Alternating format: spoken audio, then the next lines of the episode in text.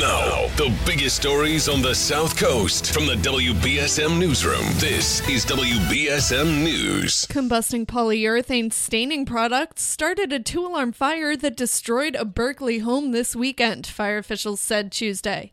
Berkley fire crews were called to a reported fire at a David Way home just before 4 a.m. on Sunday. A loud noise followed by smoke alarms woke the residents up and they safely evacuated the house, with no injuries reported. Firefighters arrived to find the two story home fully engulfed in flames. They battled the blaze for nearly an hour and a half before bringing it under control with help from 10 area fire departments. All of the residents have been displaced and are being helped by the Red Cross. Investigators found the fire was caused by the combustion of polyurethane and a lamb's wool applicator that were thrown in the trash on Saturday night. Berkley Fire Chief Scott Fournier said that oils in some paints, varnishes, and stains can combust when they dry and warned residents to properly dispose of hazardous waste.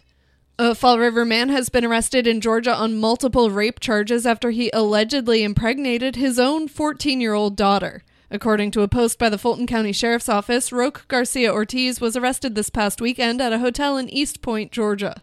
The Sheriff's Office said they were contacted by Fall River police seeking help in catching Garcia Ortiz.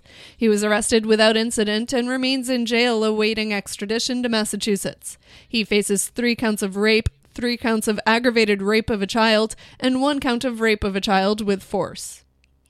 A 25 year old man has been convicted of murder in a fatal 2017 New Bedford stabbing, and the Bristol County District Attorney's Office said after the killing he handed out cocaine to witnesses and told them to keep their mouths shut. Last week, David Antonetti Almastica was convicted by a jury of second degree murder, witness intimidation, and two counts of assault and battery in the death of Angel Camacho.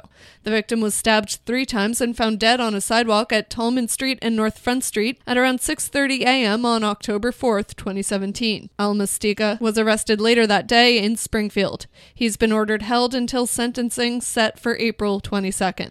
In sports, the Bruins return from a four game road trip tonight when they host the St. Louis Blues. Now let's take a look at your local forecast from ABC6.